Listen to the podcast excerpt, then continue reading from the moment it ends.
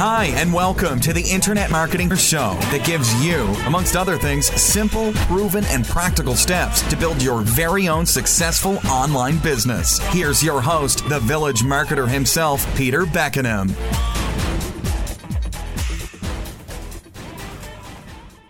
Hello, everybody, and welcome to session six. Hi, my name is Peter Beckenham, the village marketer, and welcome to the very first session of the Great Communication Secrets Part 2. Yes, we're about to start learning how to maximize the use of that awesome signature talk presentation that you created in Part 1 of the Great Communication Secrets series. And yes, once again, we'll have a workbook for you to use as a guide through these audio sessions. As two of my mentors, Pete Vargas and Pat Quinn, say, your signature presentation could be the greatest marketing tool for your business to attract new clients and customers. Right? That sounds pretty powerful. So let's start making this happen for you, okay? So once you've written a great signature presentation, it's time to deliver it, right? And also to try and maximize the results of all your hard work of putting together your signature talk presentation. I also realize that some people would look, die of fright even thinking of doing a signature talk presentation anywhere, let alone on a public stage. But I'm hoping that the work you did in preparing for your knock 'em dead signature talk in part one will give you a bit of confidence to at least go through this part two series because you're going to be surprised to learn that it's not that difficult a skill to learn at all. And so in this session, we're going to cover how to deliver a presentation how to deliver your signature talk presentation, right? So to knock them out of the park every single time. And as well as that, how to maximize that presentation so the audience really, really wants to engage with you once you finish. And that, as I've mentioned before on a few occasions, is the key component of getting a signature talk right and presenting it right because we, in order to build your business, you've got to have people engaging with you. All right. So let's start with how to deliver your great presentation. And that's why we call this session, session six, get your setup right. Because that's what we need to do. The first thing you want is to make sure that you are set up for success. And sometimes where the presentation setup is already determined by others, and maybe there's an event organizer or even a local Rotary Club community affairs officer. I mean, these people can significantly impact on the success or the failure of your presentation before you even go on the stage. So I'm going to give you a list of things that you can do to prepare for success. And I understand and I appreciate that sometimes they will be out of your control. But at least you'll be aware of them. And don't be surprised if you show up at a presentation that you've been asked to do or been hired to do and the meeting planner or the meeting coordinator has made a whole series of mistakes prior to you even getting there. But when it's under your control, these are the factors that you should control to maximize the results of the delivery of your signature talk presentation. Just being aware of these will help you deliver a more effective presentation, whether you can control the factors or not. The first thing you want to do is to make sure that the room is the right size. I mean, you want a full room. You want a crowded room. And I appreciate in the periods of coronavirus and social distancing, that's a bit of an issue. But in the future, that's what you want. You want a crowded room. There is nothing that will overcome a room that's too darn big. I mean, you can give a presentation to 30 people, okay? And if it's in a small room where those 30 people are sitting close together, your jokes will be funny and the applause will be loud. But if you put those same 30 people into a 3,000 square foot ballroom or an auditorium that can seat 600 people with a whole bunch of empty chairs around you and a lot of empty space, well then I can guarantee you that your presentation is going to be one awful darn flop. Your jokes aren't going to be funny and the applause is going to be pretty awkward at the end and for sure it's not going to be very loud. So make sure you pick the right room size and encourage the person who's coordinating the meeting to have the right room size for you. This is critical, okay? You don't want to be killed off in your presentation capacity before you even start. So room size is number one. The second thing you want to consider is quality sound and quality lights.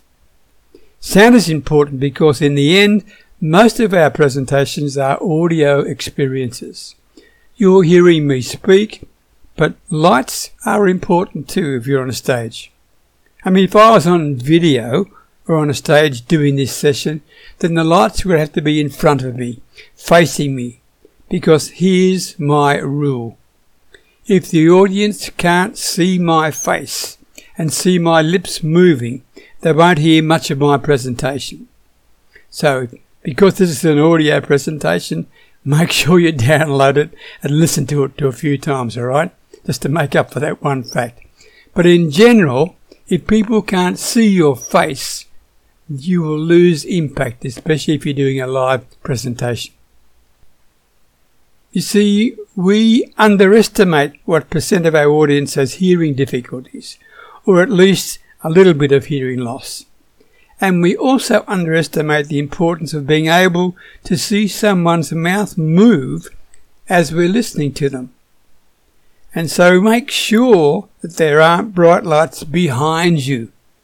The bright lights must be in front of you. If they're behind you, then they're not going to see you. And of course, make sure that you're standing in the light and be careful be careful about this.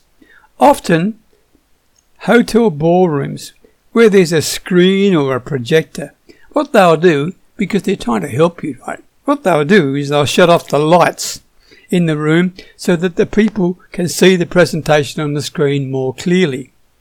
And that is a huge mistake. People didn't come to see the slides. They came to see you. So keep those lights up nice and bright. And keep them in front of you so the audience can see your face. And that will allow them to hear you as well. Okay? Sometimes the little things make all the difference in the world.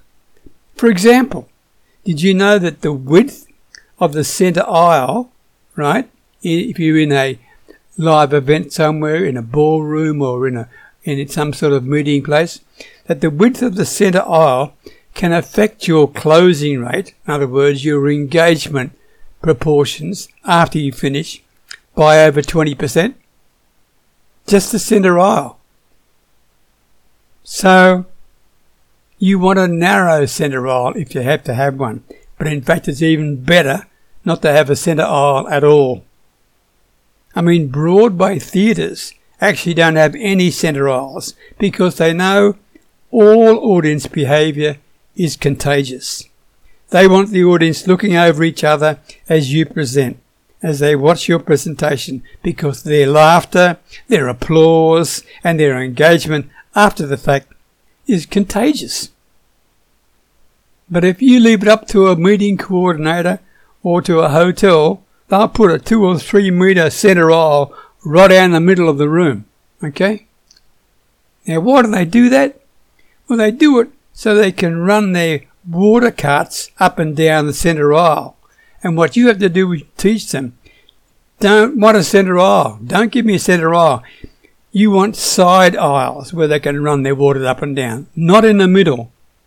If you're working with a meeting planner or a conference coordinator, please, please talk to them about these things, alright? Centre aisles are a no-no. If you can get away with them, fantastic. And the other thing you might want to mention is the elevation of the stage and your separation from your audience.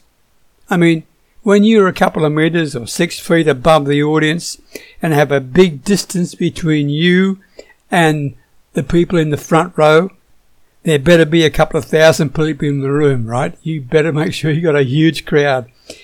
Because if you're really well and truly above the audience and they're far away in the front row and there's only say 50 people in the room, it's going to create a complete separation between you and your audience. And it's going to be very, very difficult for you to actually connect with your audience. Alright? So please make sure the elevation is right. Try to be on a similar level to your audience, not too much above them. Enough for them to see you from the back, but not too much. Now the other thing you need to always try is to take advantage of a break before and after your presentation. This is another key part of getting your setup right. I mean, for example, if the session before is 60 minutes, say, and then there's no break that has rolled straight into you, the audience is already um, ready to go to the bathroom when you start. So it's going to be pretty darn difficult for them to concentrate on you. The audience has already been sitting there for an hour when you start, and so I can tell you, if, when they've got full bladders, their ability to listen and concentrate with you will be very much diminished, alright? So at least a short break for them to stand up, stretch a bit, or at least run to the bathroom if they need to, will really increase your audience engagement and the levels of engagement after you finish your presentation. Critical point, okay? Now, a lot of those things could be outside your control. I appreciate that. But be aware of it and work with the people helping you with your meeting to make sure you get the best you can. But here's a huge one that is completely under your control and will have a very big part in determining the success of your signature talk. What is it? You have to make absolutely sure you teach the right amount in your presentation. Most presentations try to teach about two times the amount they should, okay? I mean, it's crazy. They try and pack as much in as they possibly can in the time available. And I know this because I've been guilty of this a few times to try and cover, for example, 10 points in just a 15 minute live social media broadcast. And, and, I, and the proof is easy because people have often messaged me, thank goodness they did, right? They often messaged me afterwards asking what was point three or what was point seven.